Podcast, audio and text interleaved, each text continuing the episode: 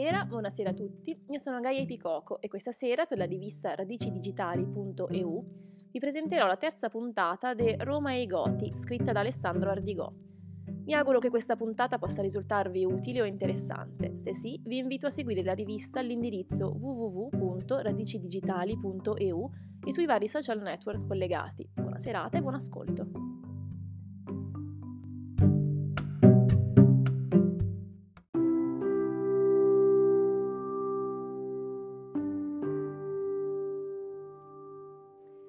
6.1 I brutali germani.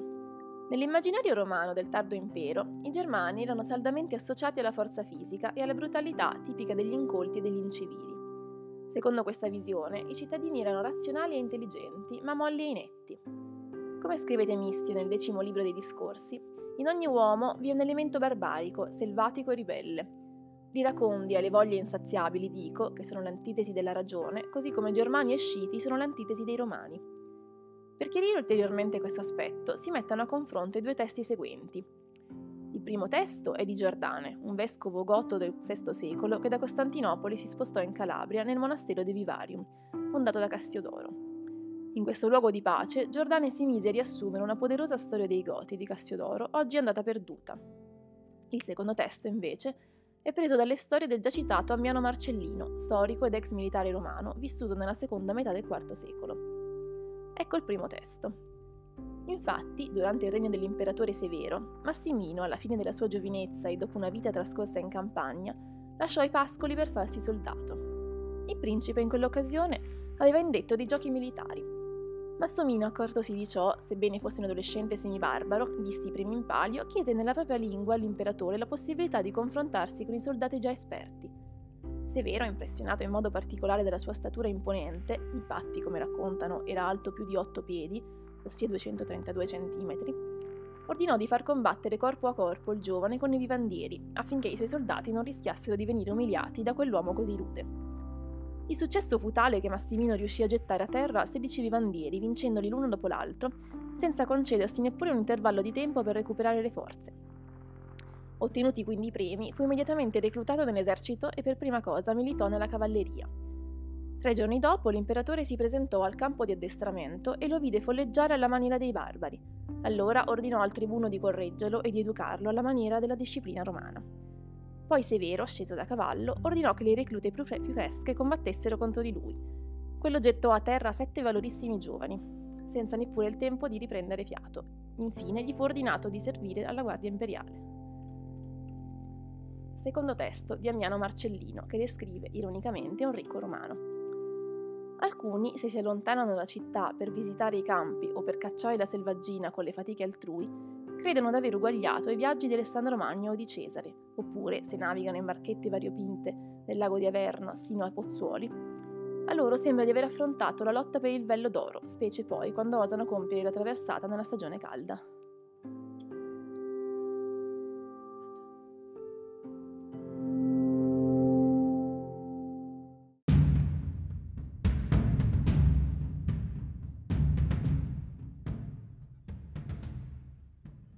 6.2 Noi e gli altri.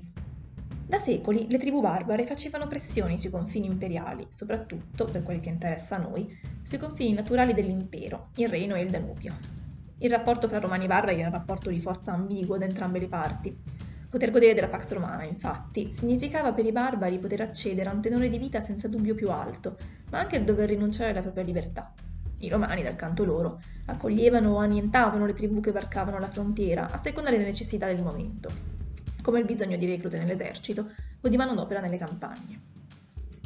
Nei secoli la macchina imperiale romana aveva imparato a rapportarsi con i barbari in maniera sempre più organizzata, cercando, fino a quando fu possibile, di trattare con i barbari da una posizione predominante, le strategie a cui ricorse l'impero andavano dalla deportazione forzata di clan all'annientamento fisico dei barbari, alla stipulazione di patti di vario genere con i capi tribù.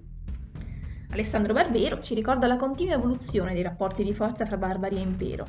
Egli sottolinea come, durante il primo periodo imperiale, l'impero fosse ancora dominato da una razza padrona che conservava per sé la pienezza di diritti e agli indigeni la condizione di sudditi.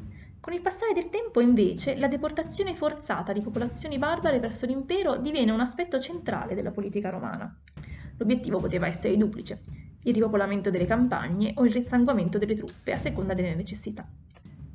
Capita spesso di leggere autori contemporanei che descrivono come, a ondate, le campagne romane si riempissero di stranieri. Si lega questo testo dal deregno del greco Sinesio di Cirene, tenendo presente che molti autori tardoantichi, come Sinesio e Temistio, chiamano sciiti i goti. Non c'è famiglia, anche di agiatezza modesta, che non possieda uno schiavo di razza sciitica.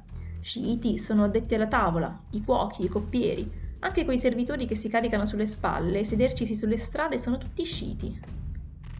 In alcune situazioni limite, che ci vengono riportate dal già menzionato Giordane, l'eccesso di schiavi fa sì che questi non valgano più di una pagnotta.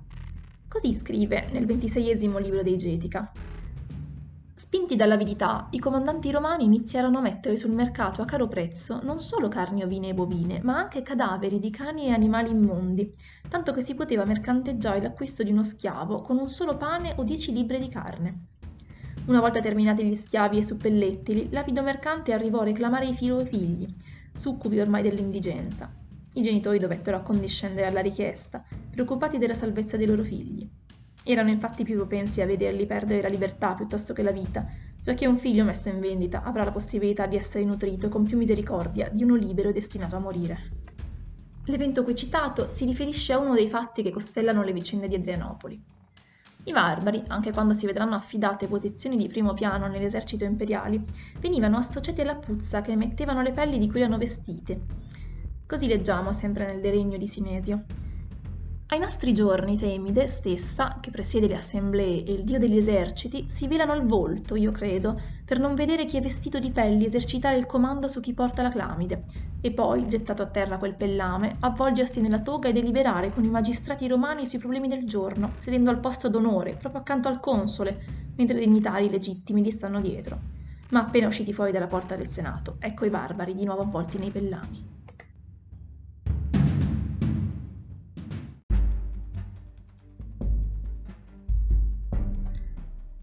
La superiorità con cui i ricchi romani trattavano i barbari spesso sfociava nel disprezzo più totale.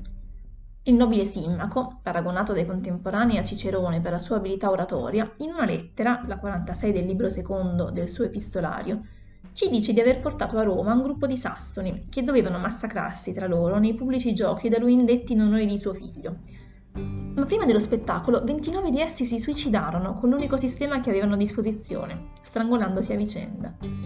Questa morte rappresenta per noi un coraggioso atto di sfida e di libertà, ma per Simmaco quel suicidio era l'azione di un gruppo di uomini più vili di Spartaco. Così scrive. Dicono che Socrate sempre teneva per utile ciò che gli succedeva opposto ai desideri suoi, imperciò che egli, interprete sicuro del proprio merito, argomentava essere migliori le cose che portava alla contingenza di quelle che appetiva l'inclinazione. Seguo l'esempio dello savio filosofo ed attribuisco a mia buona sorte che il numero di sassoni resti diminuito con la morte e ne siano rimasti a sufficienza e secondo il numero per i divertimenti del popolo, acciò che nelle pubbliche feste del nostro magistrato ne vi si conosca il superfluo, ne vi manchi il bisognevole. Come avrebbe potuto una custodia privata ritenere la fierezza di gente così disperata quando, nel primo giorno degli spettacoli, se ne videro 29 strozzati da se stessi e senza laccio? Io dunque non istimo la perdita di una razza di uomini ancor più perfida di quella di Spartaco, e vorrei, se non è tanto difficile a concedersi, che in questo la generosa munificenza del principe permutasse i servi in tanti leoni o leopardi, imperciò che il pubblico ci provvederà di gladiatori atti a così fatto spettacolo, ed obbligati ad astretti col solito giuramento. E questa è la condizione principale della pompa questoria.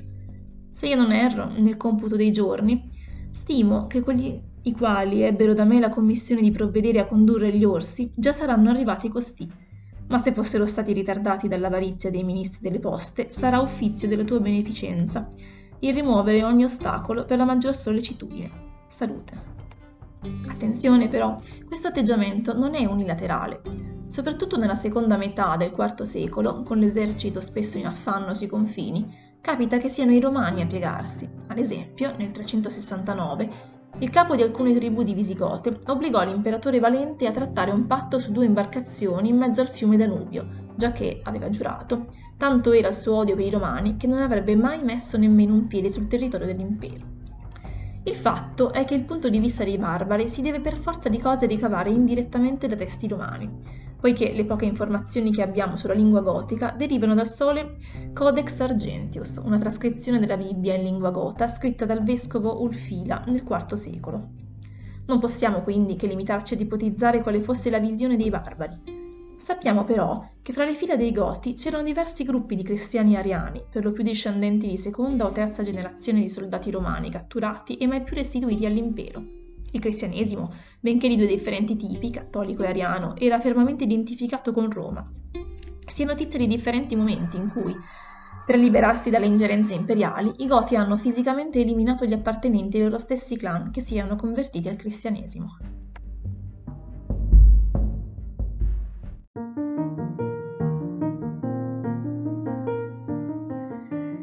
Si è detto, il confine era nei fatti molto poroso, adattabile alle esigenze pratiche dell'impero o delle tribù. Non era così a livello ideologico, però. Paradossalmente, romani e barbari potevano mescolarsi nella vita di tutti i giorni, ma non in quella ideale, nella quale anzi sentivano di appartenere a gruppi ben distinti. Da entrambe le parti, infatti, erano vietati rigidamente i matrimoni misti. Da parte romana il divieto venne rinnovato sia nel 370 d.C. sia nel 373 Tali matrimoni misti avrebbero inquinato la goticità o la romanità. Di certo nella vita del Basso Impero il rapporto con lo straniero era quotidiano. Basta sfogliare le pagine di Ammiano Marcellino, ex militare che in vecchiaia scrive le sue fondamentali storie, per capire quanto fosse usuale avere a che fare con una moltitudine di popoli. In un documento, databile fra fine III e inizio del IV secolo, il Laterculus Veronensis, possiamo leggere il lungo elenco dei popoli barbari con i quali l'impero aveva continuamente a che fare. Leggiamo per esempio degli Scoti, la popolazione da cui deriva il nome dell'attuale Scozia, i Picti e i Caledoni, stanziati a nord del Vallo di Adriano, oppure i Rugi, che erano invece stanziati nel continente, prima a ridosso del Danubio e poi sempre più verso l'attuale Austria. Degli Eruli sappiamo che da tempo combattevano sotto le insegne romane e comunque sicuramente prima del 360 e via dicendo. Quello che è sicuro è che l'impero cercò di trattare con gli stranieri, per quanto gli fu possibile e fino a quando gli fu possibile, da una posizione predominante, dettando le condizioni degli accordi. Non è un paragone fuorviante paragonare l'esercito romano di allora all'istituzione scuola di oggi, un organismo che riesce a spostare per migliaia di chilometri i suoi membri, senza che per questo essi smettano di sentirsi parte di una istituzione unica. La burocrazia dell'esercito, infatti, registrava accuratamente le matricole e le loro destinazioni. Per ritrovare una tale efficienza burocratica si dovrà aspettare almeno il 1500 e i registri delle anagrafi istituiti nel XVI secolo. Non è raro che gli spostamenti di barbari matricole abbraccino tutto l'impero, Zosimo, per esempio, nella sua storia nuova, ci ricorda che i prigionieri burgundi e vandali catturati nell'area del Danubio vennero messi in marcia per migliaia di chilometri e destinati a ripopolare terra ed eserciti d'oltremanica. Tutti quelli che riuscì a catturare vivi li fece condurre in Britannia. Così scrive Zosimo nella sua storia nuova, dove scrive anche i romani incitarono al combattimento i barbari che si trovavano sull'altra sponda Irritati da questo atteggiamento, attraversarono il fiume tutti quelli che ne furono capaci. Allora le legioni piombarono su di loro. Alcuni barbari furono massacrati, altri vennero catturati vivi dai romani. I rimanenti chiesero di venire a patti, impegnandosi a restituire il bottino ai prigionieri che avevano, ma quando la loro richiesta fu accolta, non resero tutto. Questo comportamento irritò l'imperatore, che li attaccò mentre si ritiravano e inflisse loro la punizione che si meritavano, massacrandoli e prendendo prigioniero il loro capo, Igillo. Tutti quelli che riuscì a catturare vivi li fece condurre in Britannia. La macchina burocratica imperiale era talmente efficiente da riuscire a gestire e a smistare su tutto l'impero masse di decine di migliaia di prigionieri che sarebbero diventate reclute. Così leggiamo nella Storia Augusta. L'imperatore prese, inoltre, 16.000 reclute che sparpagliò attraverso le varie province, in modo che 50 o 60 reclute venissero incorporate in ogni distaccamento o tra i soldati lungo la frontiera, dicendo detto che l'aiuto che i romani ricevevano dagli ausiliari barbari deve essere sentito ma non visto. Giustamente, Barbero ricorda anche l'anonimo autore del panegirico ottavo. Schiere di barbari prigionieri si siedono sotto tutti i portici della città, gli uomini tremanti, selvaggi ma ammutoliti, le vecchie, le mogli incredule per l'impotenza dei figli. e tutti costoro distribuiti al servizio degli abitanti, fino a quando non saranno condotti in zone spopolate che dovranno coltivare. Ora dunque, il camavo e il frisone arano per me, il vagabondo e il ladrone sono costretti ad un duro lavoro ed è un coltivatore barbaro a pagare l'imposta. E se poi è convocato alla leva, accorre e si consuma nel servizio e subisce la disciplina.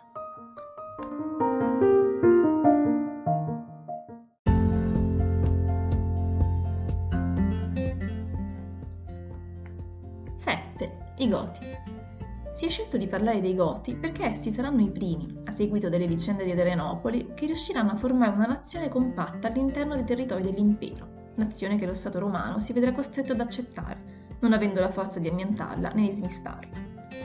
È ormai accertato che, all'altezza del IV secolo, la vita delle popolazioni al di là di Reno e Danubio fosse grandemente influenzata da una secolare rete di relazioni con i romani. Da tempo, infatti, lo Stato romano assumeva mercenari e l'afflusso di stipendi e di sussidi aveva già stravolto la vita e l'economia delle tribù. Di più, gli accordi con l'impero molto spesso prevedevano dei donativi in denaro da parte romana, come l'accordo del 332 stipulato fra Costantino e i Goti, che apriva la strada a forti ingerenze romane. L'obiettivo da parte romana era di trasformare lo Stato goto in un regno cliente, mentre l'obiettivo da parte gota era quello di godere del tenore di vita romano. Molti goti potevano godere dei frutti di uno stretto rapporto con lo Stato romano. L'impero ebbe probabilmente un ruolo nel sostegno della dinastia regnante dei Tervingi. Il sostegno romano aveva naturalmente un prezzo. Il quid pro quo di ogni dinastia frontiera, che riceveva donativi annuali, era quello di mantenere la disciplina fra i suoi indocili seguaci. Dagli scavi archeologici emerge che a quell'altezza cronologica i Goti non vivessero affatto allo stato di natura, Ogni villaggio scavato dagli archeologi aveva infatti il proprio vasaio e soprattutto il proprio fabbro.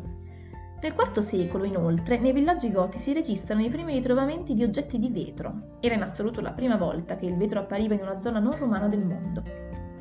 Incrociando le testimonianze scritte di Ameno Marcellino e Giordane con le testimonianze archeologiche, gli studiosi affermano che le tribù di Goti, che nel IV secolo erano 12, erano stanziate nella zona che gli archeologi chiamano cultura di Cerniaco, questa cultura si estendeva fra il Mar Nero a sud, il Dniepr a est e il Danubio e l'impero a ovest. Secondo Giordane, i Goti si insediarono in quella zona, corrispondente oggi grossomodo a Ucraina e Bielorussia, guidati da un più o meno mitico capo, Filinero. Egli, sempre secondo Giordane, era un discendente di quinta generazione del primo capo in assoluto, Berig, e avrebbe spostato il suo popolo nella zona di Cerniakov muovendosi dall'attuale Polonia, ovvero dalla più antica cultura di Weilberg. La storia di Giordane, secondo gli studiosi, è degna di fede perché i monili ritrovati dimostrano un'effettiva continuità fra le due culture. La società gota, tradizionalmente indicata da una certa propaganda come esempio di uguaglianza, libertà e spirito guerriero, dimostra in realtà di basarsi nel IV secolo su evidenti differenze sociali. Alcuni studiosi ritengono sia opportuno parlare a tal proposito di nobiltà in potenza di alcuni strati della società, la dei Reichs, che dominava le scelte durante le adunate, alle quali gli uomini liberi partecipavano in massa e il cui peso decisionale, in ultima analisi, restava determinante. La libertà dei Germani era riservata solo al popolo dei pari, poiché anche la loro società, come quella romana, era suddivisa fra uomini liberi e schiavi. Tale distinzione era il prodotto degli spostamenti delle tribù gotiche, le quali sottomettevano le altre tribù che mano a mano riuscivano a battere sul loro cammino, trasformando gli uomini liberi delle popolazioni indigene in subordinati o schiavi. Giordane ci suggerisce che le usanze gotiche nei confronti delle tribù che sottomettevano non dovessero essere molto delicate.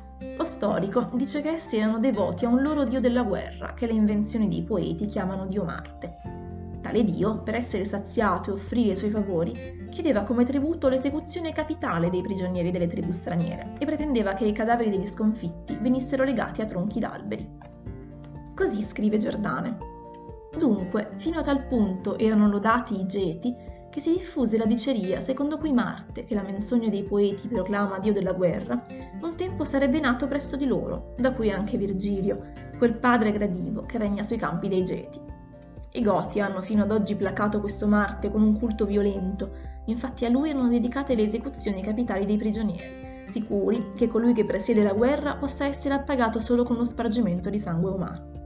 A lui promettevano le primizie del bottino, in onore suo appendevano ai tronchi degli alberi le spoglie, e il senso di quel culto era radicato nel popolo più degli altri, dal momento che si rivolgevano a lui come a un padre. Da fonti romane, le sole che possediamo, veniamo a sapere che i Goti erano in perenne contrasto armano contro tribù di Burgundi e Taifali. Gli spostamenti dei Goti non furono repentini, ma durarono secoli. Secondo l'origine mitica trasmessa da Giordane, essi partirono da quell'utero di popoli che era la Scandinavia e da lì si spostarono sull'Europa centro-orientale come se fosse uno sciame d'api. Così scrive nel De Origine Actibusque Getarum. Questo stesso immenso oceano contiene nella sua parte artica, ossia quella settentrionale, un'isola molto grande di nome Scandia, Proprio da qui, con l'aiuto del Signore, inizia il nostro racconto, poiché il popolo la cui origine tu desideri conoscere, dal cuore di quest'isola, irrompendo fuori come uno sciame d'api, si riversò su tutta Europa. E ancora, dunque, da quest'isola di Scandia, quasi fosse un'officina di genti o comunque un utero di popoli, i Goti, un tempo, secondo la tradizione, partirono sotto la guida del loro re di nome Berig.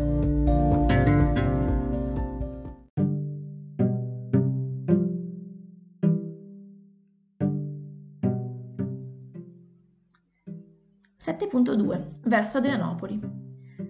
Prima di quella che Ammiano Marcellino definisce una catastrofe pari solo a quella di Canne del 216 a.C., che diede al cartaginese Annibale mano libera su tutta l'Italia, in realtà i rapporti fra Romani e Goti non furono così tesi, almeno dal periodo che dall'impero di Costantino va fino al 365 d.C. L'imperatore Costantino nel 327 fece addirittura costruire un ponte sul fiume per facilitare commerci e contatti con quelle tribù. Certo, c'è anche da aggiungere che per celebrare quell'evento Costantino fece coniare delle monete che raffiguravano un barbaro inginocchiato, ricordando in questo modo che quello goto, nei suoi piani, doveva essere uno stato cliente. Ma tant'è, in questi anni la frontiera gotica sul Danubio restò completamente aperta al commercio. I ritrovamenti archeologici della cultura di Cerniaco testimoniano degli effetti di questa politica. Sono numerose le monete romane, soprattutto quelle dell'imperatore Costanzo II. Costantino era effettivamente venerato fra le tribù gote e 332 scrisse con essi un patto che prevedeva, in cambio di contingenti di soldati, il rifornimento annonario delle tribù. Le cose cambiarono nel 364 con la morte dell'imperatore Giuliano e l'estinzione della famiglia costantiniana. I barbari infatti presero ad agitarsi sui confini, chiedendo la revisione del Fedus, poiché sostenevano che la loro fedeltà non andava allo Stato, bensì alla persona di Costantino e alla sua famiglia, perché con lui avevano stretto il patto. Fine della terza parte.